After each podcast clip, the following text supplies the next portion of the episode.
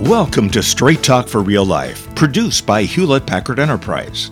Imagine having a disability that no one can see.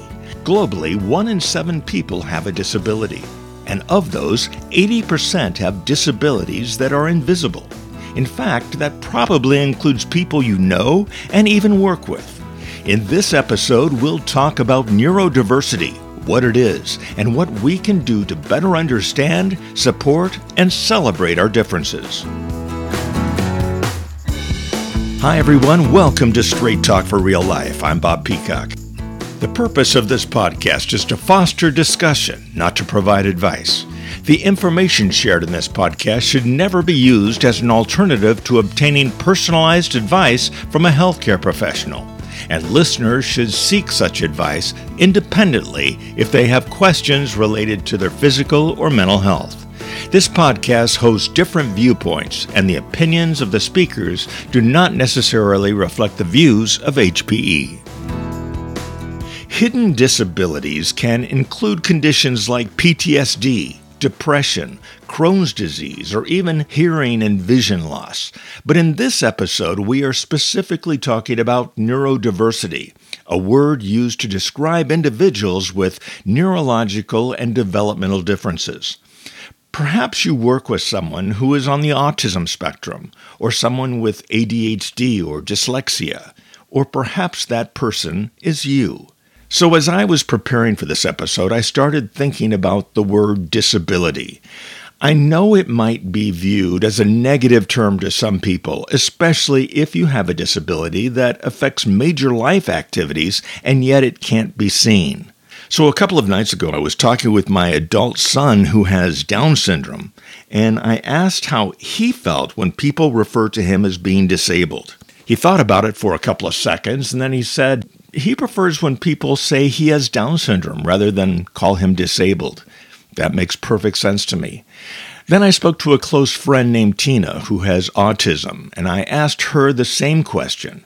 She's an accomplished business leader and an advocate for people with disabilities. And she explained that she isn't offended when people use the word disabled because in many countries like the US and in India, that word provides legislative protection that allows her and others like her to get the benefits and accommodations she needs to be more successful at school, in the workplace, in certain living situations, and even when traveling on an airplane with a service dog. But importantly, she says, I will always be Tina first. I say all this because, in an attempt to be respectful, many of us have tried to move away from using words like disabled or disability because some feel those terms stigmatize and focus on our differences, and perhaps even perpetuate the assumption that disability is a negative thing. Other self advocates, like my friend Tina, would say that disability is a neutral term that is simply part of her cultural identity. In fact, she says there's an online movement called hashtag say the word, which is an attempt to reclaim the word disability and encourage people to not be afraid to use it. Tim Shriver, chairman of Special Olympics, has yet another perspective. He created a new word that eh, may be more appropriate DIF abilities, D I F abilities, because it's not about what we can't do. It's about recognizing that we all have different abilities. It's about celebrating each person's uniqueness and valuing each person's contributions. My guest today is author Ted Smith, who has researched and written many business leadership books and even children's books with proceeds going to very worthwhile charities. One such book that we'll be talking about today is titled Hidden Disabilities and Conditions Creating an Inclusive Workplace. The profits of this book go to Macmillan Cancer Support, which is UK's leading source of cancer support. It's a book about the very real issues that many people with hidden disabilities face, especially in the workplace. The book provides tips to help managers know how to more effectively support people with these conditions, and it helps organizations become more aware of the accommodations needed to create happier, more productive employees. Ted, welcome. It's an honor to have you on the podcast. Thank you, Bob. What a lovely introduction. I think we all have a pretty good idea of what diversity is and why it is so critical. What is neurodiversity? How is it different? And what does it look like in the workplace? Well, I think the word diversity is the word that we have to latch onto here. Simply, it just means that everybody's different. So, in fact, no two people, we know this, are the same. Everybody has their own differences. Some we want to celebrate more than others. But as you were saying earlier with um, Tim Shriver and his comment uh, from the Special Olympics about disabilities, it's a lovely expression, a lovely way to talk about the fact that there are people who can see the world in a very different way to that that is seen by the corporate world. Uh, to give you a very real example, I was working in Big Pharma. Uh, I'd been involved in a project team that had been running the most of a morning on a really difficult subject, and we thought that we'd pretty much cracked it. But we had in the room uh, somebody who is very much on the autism spectrum. I brought him into the conversation, and thankfully, everyone else who's in the project team was respectful. He hadn't spoken for most of the morning, and I just said, What's your perspective on this? He literally turned his head upside down and said, If you look at this upside down, you'll see that this, this, that, the other. And suddenly he gave mm. us hmm. a different understanding and a different version of what we've been trying to do. We, we made some changes and suddenly the project took off and it just leapt into life. Um, so we celebrated his ability to see things from a different perspective his diversity, neurodiversity, and the project was a much better um, outcome uh, than if we'd just had the standard corporate um, logical steps that we'd gone through as a group up to that point. In writing your book, you interviewed many people with many types of hidden disabilities and conditions, including Crohn's disease, HIV, even menopause, as well as anxiety, stress, and many other uh, mental health conditions. Your book covers a huge spectrum. How did you get so passionate about people with hidden disabilities and conditions? It's one of those things that's a happy accident of COVID. Uh, I'd been a human resources consultant uh, and I just launched my own business before COVID struck. Uh, I found that it was very difficult to get any work, and so I turned to do something that I'd always wanted to do, which was to write about um, human resources in this first instance. And so the first book I did was all about a practical guide to human resources, an A to Z. And it featured somebody who was blind, somebody who was deaf, somebody who um, was ADHD diagnosed. And it's interesting that the, the engagement and the debate around the book wasn't around how do you make people redundant or how do you uh, performance manage, uh, which I'd half expected. Instead, it was, Ted, you've put these in, but you didn't mention menopause, which affects the vast majority of women. You didn't talk about PTSD. You didn't raise um, anything more than a, a, small amount of work on cancer. And it became obvious that there was a, a big audience and a huge sort of dearth of, of, of knowledge and, and a lack of understanding about this field. And so what I did was when someone said to me, you know, you didn't write about menopause. I said, would you be prepared to be interviewed? And I started a series of interviews. And as you say, I've now gone over 80 people that I've interviewed with different um, hidden disabilities, sometimes disabilities, um, diffabilities is, is the word I'm going to start adopting. And in those interviews, I was just learning from them about the impact it had on them in the work environment and the things that their line managers or their organizations, their IT departments could do to make it easier for them. And I became more and more passionate as I went through, realizing that there was this huge gap. That some people, for example, were afraid to uh, to, to declare the diagnosis that they'd received because they were worried it might impact on their ability to get a promotion or to be taken seriously in a meeting. So, so much stigma, so much that needs to be worked on. Um, and that's how I got engaged and started to become more and more passionate about it. I love it. And I love how throughout your book, you invite people to become part of the conversation and to contact you. You put in your email address. And now uh, I understand you're writing your second edition to the book with even more input from more people. Absolutely. And it, and it, one of my big learnings, because I'm, I'm still learning as I, as I go through this whole process, the, the danger of putting a book out like this is that somebody comes up and says, You didn't mention my disease or you didn't mention my hidden disability. right. Or And I think this is really important for everyone who's listening to this.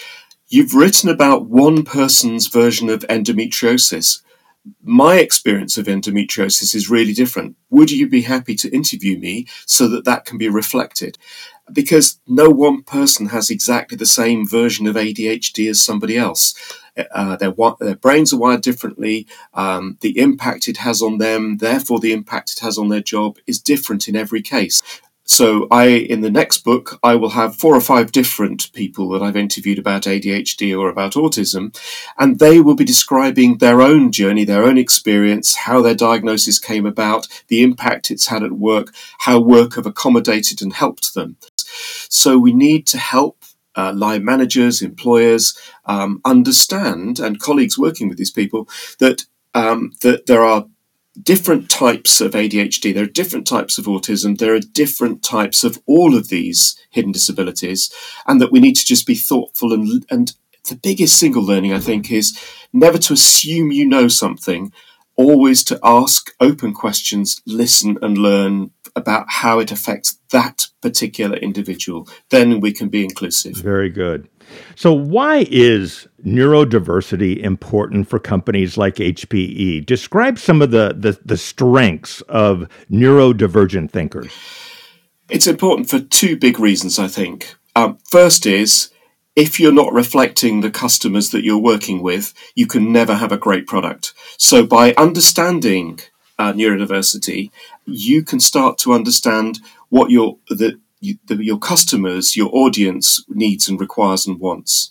Um, and then, in terms of within your business, you now know if you look at the, the various statistics that are produced by different countries, you'll see that there are a large number of people who have uh, neurodiverse cognitive um, issues. Uh, often that, that figure hovers around the 10% mark. So you may well have in your employment at the moment 10% of the people who are neurodivergent in some way. If you can truly harness their abilities, the special powers they have, the disabilities that they have, then you can become a much more productive environment. You can have a lot more fun together, uh, and you can start to exceed everybody's expectations around you. Right at the beginning of this conversation, I mentioned that I'd worked with somebody in a project team that just gave me a completely different perspective about the, the the project that we're in the middle of doing. Um, but this applies in lots of different cases when you're talking with people with neurodivergence. And sometimes they'll say things to me like, uh, quite recently, I'd just written an advert, Ted, that really doesn't work for me. That's quite scary the way you've written it. I ran it through a system. I realized that it was actually quite macho. It needed to be toned down. And suddenly this person was saying, yep, now I'm interested. Now I'm thinking I might want to apply for the job. Whereas before I walked straight away from it. So, so many little things that we can have an impact on, improve the people who apply, help those people get promotions and develop and grow in the organization. I understand that uh, the brains of some people are just wired differently, and I mean that in a positive way. Can you give a couple of examples from your research about how people with neurodivergent conditions think differently? Yeah, and back to my earlier point, uh, Bob, which is that each of them will think differently from somebody else. So there isn't a, a, a, thing we can say, this is typical of everyone who's neurodivergent, because there's no such thing as typical. Okay? Very important. But once you've got through that, it's to then say uh, that m- many times the people that I've been talking to don't think in, in a straight or logical line. I think that's the most common difference. When I've been interviewing people with ADHD or uh, who are autistic, I've had to allow, instead of say an hour and a half to two hours for the first interview, I've had to allow three hours, my first interview. And that's because they'll often trigger something in their mind when I ask them an open question, and they'll talk about something that might not be immediately relevant, but for them is a very important um, place to go. The the people who are straight line thinkers will think, oh, this is a railway siding, it's a waste of time, it's getting off the point, where are you? But for that person with ADHD or autism, they are allowing their brain to explore all the different corners, and just occasionally they'll find a real nugget that can then be applied. And it's where I see true innovation appearing. So I'm not talking about invention, which is you know, discovering or finding something from scratch brand new. It's about taking an idea from one place and innovating by changing it to somewhere else. And that's what I've found neurodivergent people are extremely good at. They'll say something to you like, well, hold on a minute. Um, when I use that piece of software, it always asks these three questions and it forces me to do that. But what if you did it the other way around? They can see stuff that the rest of us don't see. They challenge and ask questions that the rest of us don't ask.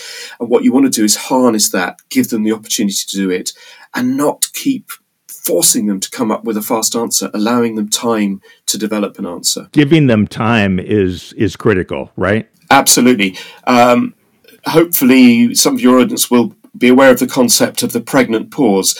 This is when you ask an open, maybe a difficult question, and instead of leading the candidate or the interviewee by giving them the answer they might want to give, you literally just remain silent, you smile, you look at them, you nod, you wait for them to say what they need to say. And for someone who's neurodivergent, in some cases, that can be truly helpful because it shows you listening, it shows you care about what they're saying. And the second most important thing, of course, then is to follow up to say, I think what you've just told me is this. And then they have a chance to go, I didn't mean that, Ted. Or, bingo, you've got it. No one else has got it, Ted. I'm so pleased you understand it. Oh, that's great. In the, the introduction of your book, you wrote, and I'm going to quote, a common frustration of people with unseen conditions is being told, but you look normal, and then having to justify that they have a disability. Many people with a hidden disability feel that requesting help is unreasonable and that they should just live with their condition and not say anything. What would you tell people listening who have a hidden disability and who might be trying to cope without telling anybody about it? I, I think the simple thing is that for many, that is going to be absolutely fine because they found their own way around it. They deal with the problem in their own way. But for a small number, they will they will realize if they think it through that actually it takes up a lot of energy uh, to hide something. And it reminds me a lot of the debate 20 years ago when people didn't want to talk about or disclose the fact that they were, say, gay. Mm-hmm. And they would they would work desperately hard to go out the back door, go to a pub next door or a bar next door to get changed, to then go and meet their partner, to to uh, but never to be seen by anybody. And they would come up with lots of different excuses and reasons why they couldn't attend something as a couple because they didn't want the rest of their workforce to know that the actual partner was the same sex as them. Mm-hmm that has been got through by education, by understanding, by people talking about it, by people coming out, by senior leaders uh, showing what's possible. And what I've seen is that we've started on that journey now with mental health. So we have significant business leaders saying, I have depression. It comes and goes in waves. This is how it affects me. And when they do, lots of members of the workforce then start talking about it as well you can't impose it on anybody. You always have to allow people to make their own decision about whether they want to share something like this or not. What I say to them is have a, th- have a good think about it. But in my experience so far, everyone who's talked to their line manager about it, with no exceptions, everyone who's talked about it with their line managers has had a positive response because it's natural and it's deep inside people that they want to be supportive and helpful. And I think part of that is that line managers on many occasions are just thinking, I am myself just one event away from having a disability myself. It could be when I'm driving home. It could be that I have a stroke. It could be, you know, I, I, don't want everyone to be thinking fearfully about this, but what I'm saying is all of us are quite close. We've all got a relative or a friend who has a seen disability, let alone an unseen disability. Um, so most line managers will be extremely supportive, helpful, um, and your working life will just improve no end once you've talked about it and got it out of the system. Yeah, I, I think it also just really allows your manager to, to better help you, to, to better support you. Uh, for instance, my friend with autism told me that even the temperature of an office or the light or noise in the office can affect her ability to concentrate and her engagement. So to be able to, for a, a manager to have that information, maybe they can make accommodations that uh, that help that person be even more successful. So, some of the simplest accommodations are just things like telling somebody who's neurodivergent in advance what's going to happen. So, Anne, tomorrow we've got uh, a company meeting where we're going to be talking about the results from the last six months and we're going to be showing some slides um, and some videos of clips with customers. Do you want to see those uh, beforehand so that you can then process them, think about it, and come with your own questions? Or would you like to just be delighted and surprised on the day? Um, and with we're just about to get some engineers in today. They need to fix the air conditioning. So you'll see people coming in with ladders, banging around, doing all sorts of things. And then Anne might say, hmm, in that case, would it be okay if I just work from home today? Because I mm-hmm. think it's going to be very disturbing and very difficult. And the answer, of course, from a good line manager is, of course, great idea. Uh, let's right. just work through what's best for you to work on, and then we'll we'll we'll know that you're in a good place. What are some common misconceptions we have about people with hidden disabilities? What are, are some of the, the common mistakes that people make when we interact with people with hidden disabilities? We'll never know what they are for each different person, Bob, because simply we don't know the background, the schooling, uh, the way that each individual was brought up. But for example, I, when I was younger, was always told that ADHD was just about children that drank uh, too many sugary drinks, uh, were too hmm. excitable, and were silly and naughty. So my understanding for years and years and years was that ADHD was resolvable if you didn't drink uh, fruity drinks um, and le- and you had and consumed less sugar. You know, it was crude and simplistic. Later on, I discovered obviously that it's about the wiring of the brain. Uh, it may even be a genetic link. That it's about um, the way in which they uh, work with and respond to other human beings, uh, stimuli, etc. So it, it's always, I think, about just thinking about all those different aspects that surround that. So, is it okay for a manager or even a colleague to ask another person with hidden disabilities questions about their disability? From my perspective, the answer is yes. But I think it has to be framed in the right way, and it's not something that then should continuously be repeated what I've done in terms of supporting and helping somebody who's come through and said, I've just been diagnosed uh, with this uh, condition and I'm thinking about how to tell the team, I've said, well, I think the, the, the very best way would be if we have a team meeting, get some teas and some cakes in, and I introduce the fact that you're about to do this. I'll ask for people to just listen as you first talk about it. And then let's say that we take some questions there and then. Um, if there are any that you're uncomfortable with, you just say, I'd like to think about it and come back to you later. Um, and then naturally what will happen is that people will go away. Some of them will research it on the internet. Some of them will come up with other questions. And maybe we just have a follow-up at the beginning of the next meeting next week where we just do a last little bit about it. But the lovely thing is they will now be educated and understand uh, this um, issue that you have the condition that you have but also um, they'll start to be more aware of it for other people that they meet in life as friends, uh, in other places of work. So it'll be a great part of their own education as well. And in that way, people feel like they have some control over how and what is said. And I think that's can, can be very important. Yes, absolutely. Let's talk about how our words, although well meaning, can be hurtful.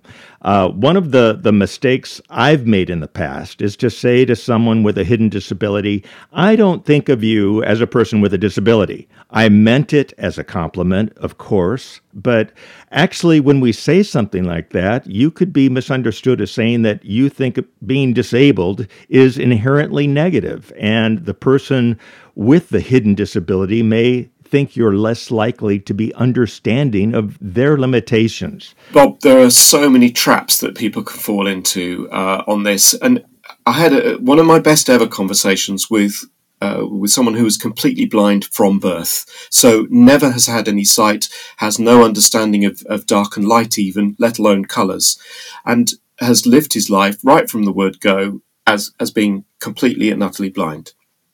And I would keep falling into what I thought was a trap by saying something like, now I've got a vision for this, and then I'd feel guilty about using the word vision, or I'd say, can you see my point of view? And, and I'm going, oh, I shouldn't have said the word see, that's unfair. And what he did was just helped correct me and set me free. And he just said, I use these words. We all use these words all the time. Just live with it and go for it. And every so often you will make a mistake. You will say something like, I don't think of you as disabled. Um, it's you being natural. As long as you remain authentic and when I point out something to you, if you ask for that feedback that it's not right, that you attempt and do your level best to learn from it. So maybe on something like that, you'll you'll just make a, one short apology, but please don't go on and on about it. Please just make a quick apology and stop, and then see if you can avoid doing it in the future. And that's the best way to go forward, because frankly, we. I, you know, this was uh, Aidan talking. I don't want to spend my whole life talking about my disability. I want to be talking about the projects, about the good stuff that we can do, and I want to get beyond that conversation. So let's just find quick ways around it. Accept that we all make mistakes. I'll make mistakes, and then we move on. And commit to learn from it. Yeah. That's good. Good point. How has COVID affected people with hidden disabilities?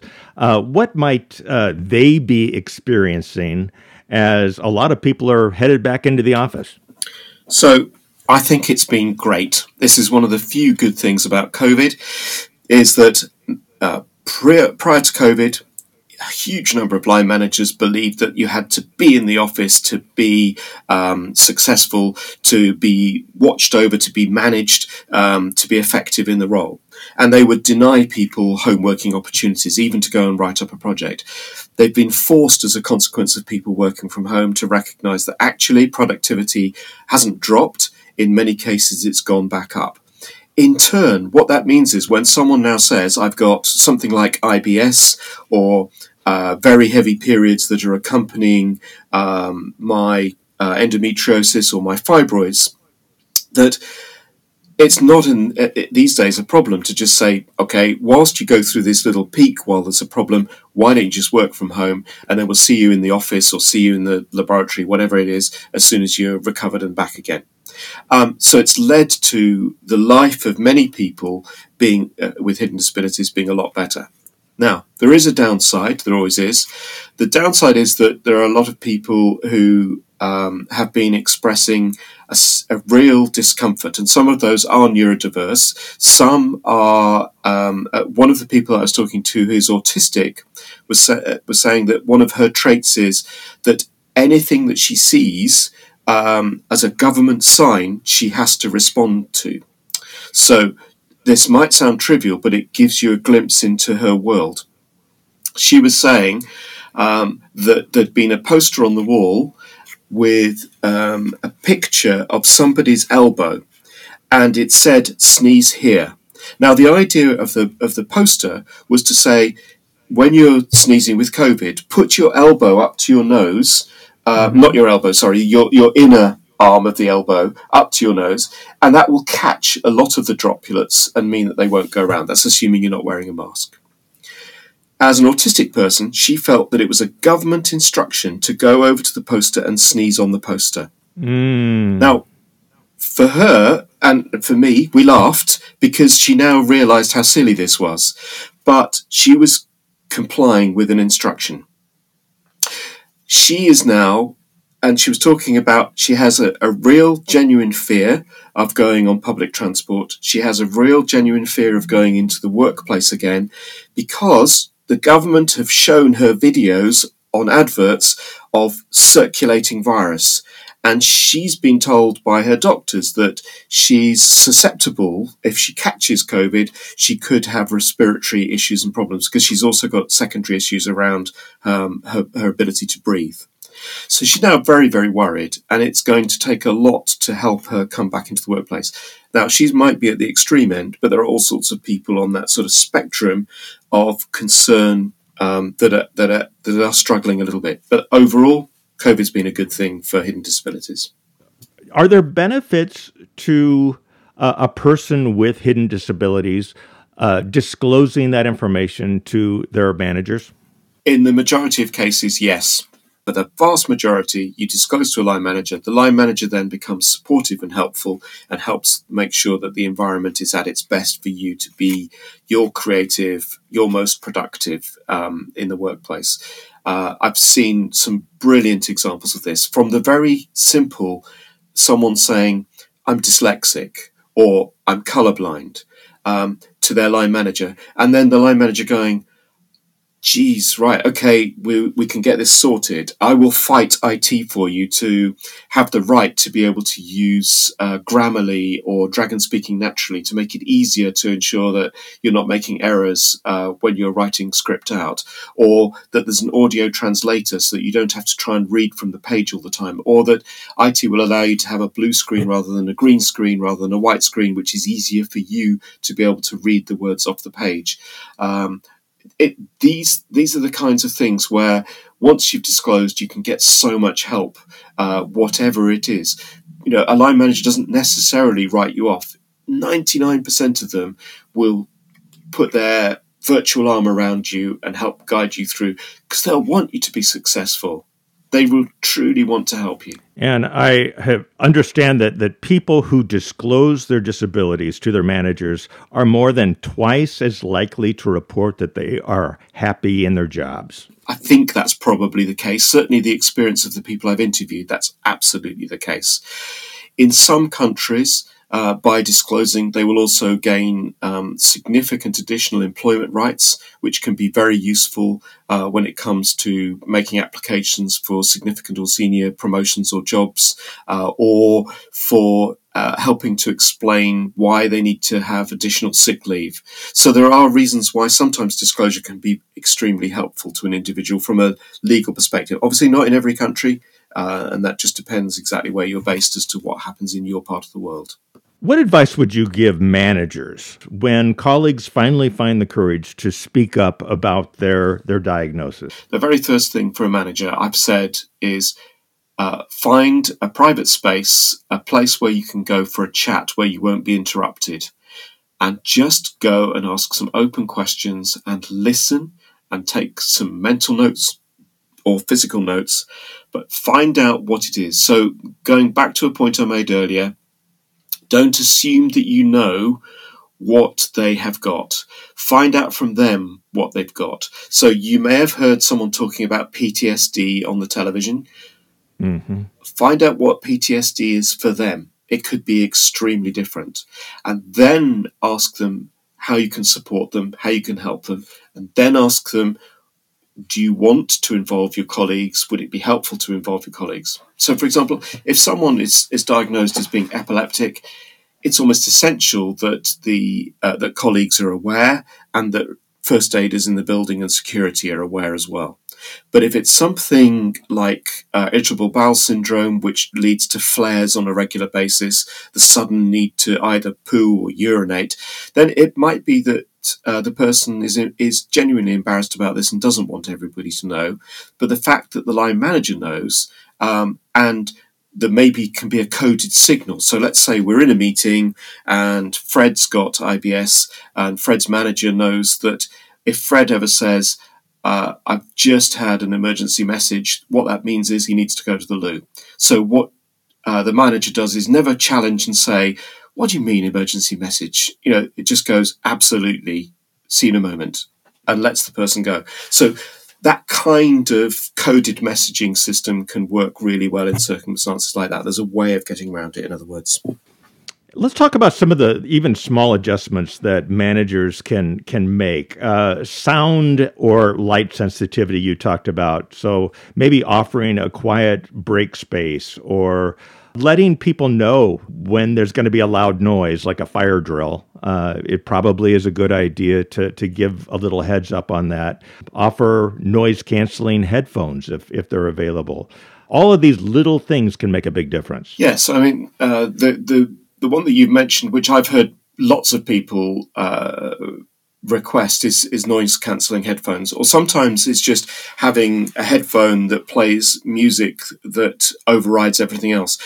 This is because so many people are working these days in open plan offices, um, and what they find is that the general hubbub and, and chatter that's going on is very distracting, or just simply for some people, the noise of the photocopier, or would you believe it, the fridge, whenever it kicks in and its motor starts up, can be um, disturbing. The coffee machine start, starting to do a grinding process can completely throw uh, people with certain hidden disabilities. Let's talk about uh, communication style. Um, what are some things that we need to, to remember when we are communicating with a person with hidden disabilities? It depends on the hidden disability. There are some people for whom uh, the most important thing is to always let them know in advance what's going to be happening. So it's not to spring surprises on them so that they don't get caught out in a big general meeting and have a meltdown. It, it really is essential for them uh, that this is handled in that sort of very decent way. It, it, it's actually quite a small thing, um, but it's it's huge for them in terms of the impact mm-hmm. it has. So it's just being thoughtful and thinking through what's needed. Yep, being kind, being patient, those the kind of the obvious things that uh, are important for everybody, yeah, right? Exactly. So, uh, just in closing, what are three things that neurodivergent team members would want all of us to know about them or would want us to do differently?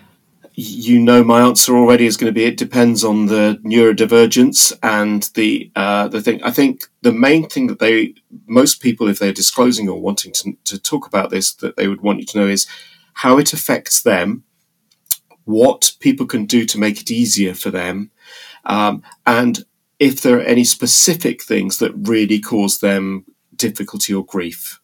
So, for example, going back to your point, if it is something like uh, a fire alarm that's unplanned, that there is a means and a, a, response that's in place. So, where we have the person I was just talking about who's autistic, who's in a workplace, uh, it, the moment a fire alarm goes, there is always a buddy that goes straight to that to, to Peter, um, straight to Peter to say, "It's okay, I'm with you we're, we're going to exit the building. Uh, because we don't know whether it's a real fire or pretend fire or it's a drill. We're just going to get out of here. And, and that is for that person the most important thing possible. Yes, very good. Very good. In closing, I know that your role as an HR representative in the past, you've had to interview many job candidates. As a company that values neurodiversity, what are some things that we need to keep in mind before and during an interview so that we're sending the right message to all team members? One of the, the the things that I'm always concerned about is how do you make the workplace as inclusive as possible? And it really starts from when you run a first advert. If you can run an advert for a role or a vacancy or a project that is not, for example, uh, written in a particularly masculine or macho style, uh, that adds to say that you are confident around disability and always wanting to provide help, that you've got people in IT and facilities on standby to make sure that everybody has the best experience of working in your organization, that you talk about uh, disability, that you have uh, mental health first aiders, that you have wellbeing champions. These are things that will be great to for, for those people to hear and for them to think, do you know what? I might well apply for this. I might even enjoy working here. I might even want to stay here. Once you've agreed that you're going to uh, bring some of those people in for interview, it's to just say to them before they come to interview, and you can say this to everybody, even those people who have no disability, it's just to say, please let us know if there's anything we can do to make the interview as easy as possible for you. And give some examples so that they know what kind of thing you're offering. So there are some people for whom the beginning of the day is really difficult, but the middle or end of the day is when they have their greatest mental faculty they might choose to come in for a late interview. There are people who have um, something like lupus or um, fibromyalgia who get very tired very quickly. If you if you force them to go up the steps to the second floor for an interview, you might have just wiped out half their energy for the day before you've even started. So it's always offering the lift, if there's one, or an escalator uh, to make it a little bit easier for them. It's about thinking about things like giving them the questions in advance so that if they are dyspraxic um, or dyslexic, they've had a chance to think, what is it that I need to be thinking about to give great answers on the day? If you're running tests, can you give an extra time for somebody who's going to struggle to even just read those because they're dyslexic, for example, or they have another hidden disability that we haven't yet mentioned?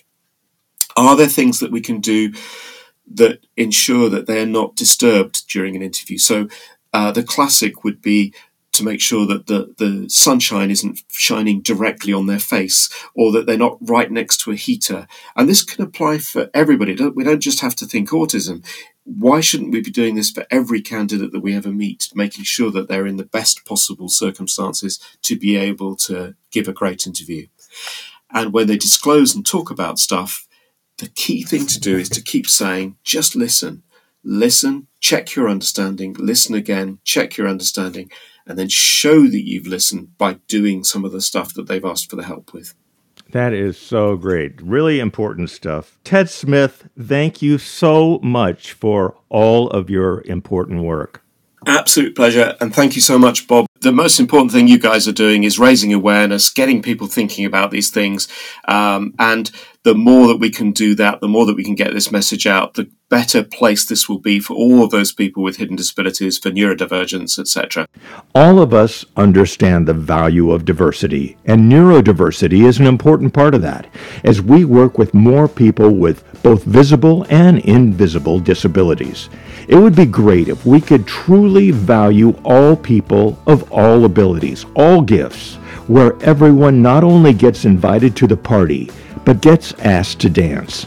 At HPE, we've developed some great resources that can help you, whether you're a manager or a colleague of someone with hidden disabilities, and there are resources for you if you are that person. First of all, I want to mention the Global Disabilities Network at HPE. If you're an HPE team member, you can send that team your questions or accommodation requests. They are there to help you.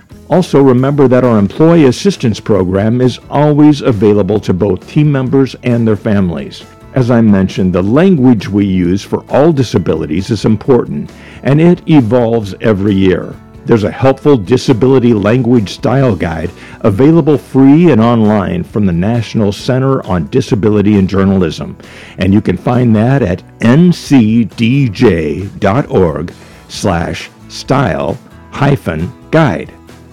If you work for HPE, you can find links to all of HPE's wellness resources online, accessible whenever you need them. If you're outside the U.S., you'll find those on HPE's Global Wellness page. If you're in the U.S., you'll find them on HPE Wellness. Thanks so much to my guest, Ted Smith, author of Hidden Disabilities and Conditions Creating an Inclusive Workplace. And as always, thank you for listening. Until next time, please take care of yourself. Let's talk again soon.